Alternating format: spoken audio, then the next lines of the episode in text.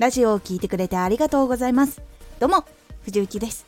毎日16時と19時に声優だった経験を生かして初心者でも発信上級者になれる情報を発信しています。さて今回は自信がない時こそ最後が大事。これを最後まで聞いていただくと最後こそはっきり元気よく締めると印象が変わるというお話です。少し告知させてください。毎週2回火曜日と土曜日に藤雪から本気で発信するあなたに送るマッチョなプレミアムラジオを公開しています。有益な内容をしっかり発信するあなただからこそ収益化してほしい。毎週2回火曜日と土曜日。ぜひお聴きください。はい。最後にちゃんと締めると途中でブレてもいいラジオを聴いたとなりやすい傾向があるんです。例えば即興で話をしたりもしくは原稿の途中に話を入れようとした時に本筋から少し大きく話がずれてしまったとします。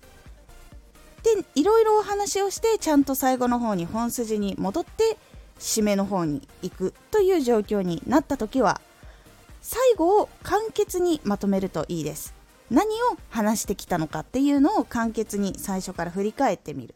っていうことをすると聞いている人の頭の中でもう一度整理がされるためすごく内容がまとまりやすくなります。そうすると途中で大きくずれた話も気にならなくなるのでこれとこれとこれ聞いたなっていう感じになるように最後は簡潔に振り返るっていうことをするのがおすすめです。他にもまとめる時に一番最後の挨拶ははっきりと元気よく笑顔で締めるとちゃんとしたっていうそして締まる感じになるので印象が良くなります。そうするとラジオを聴いたっていう感じになりやすくなります。いろんな話をしてちょっとあ自分の中でこれはもしかしたら説得力弱かったかもなって思うかもしれません。話してる途中に。でも一番最後に以上です。ありがとうございました。っていうようにちゃんと元気よくバッチリと締める。っていうことをするだけでもラジオの印象がかなり変わります。そう締めるだけでも内容がちょっとよれていても聞いている人にはあいいラジオを聞いたとなるので一番最後最後の本当の挨拶ははっきりと元気よく笑顔で締めるっていうことをするとラジオでも実際話しているところでもいいです。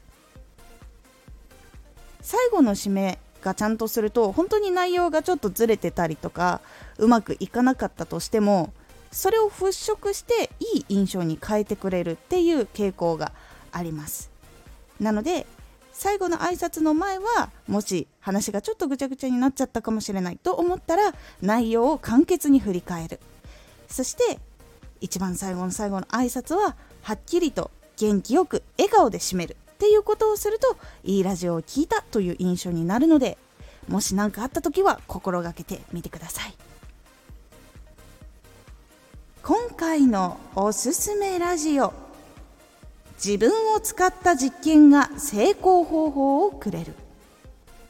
これはいろんな方法を知った後に自分を通して実験をして出た最終結果それが自分を成功に導いてくれる方法。というお話です。このラジオでは毎日16時と19時に声優だった経験を生かして初心者でも発信上級者になれる情報を発信していますのでフォローしてお待ちください。次回のラジオは印象に残りやすいアイコンのコツです。アイコンを変える時にどういうのにしたらいいんだろうか。もしくは他の人のアイコンよりも印象に残りやすいものはあるのかというお話をしておりますのでお楽しみに。Twitter もやってます。Twitter では活動している中で気がついたことや役に立ったことをお伝えしています。ぜひこちらもチェックしてみてね。コメントやれた。いつもありがとうございます。ではまた。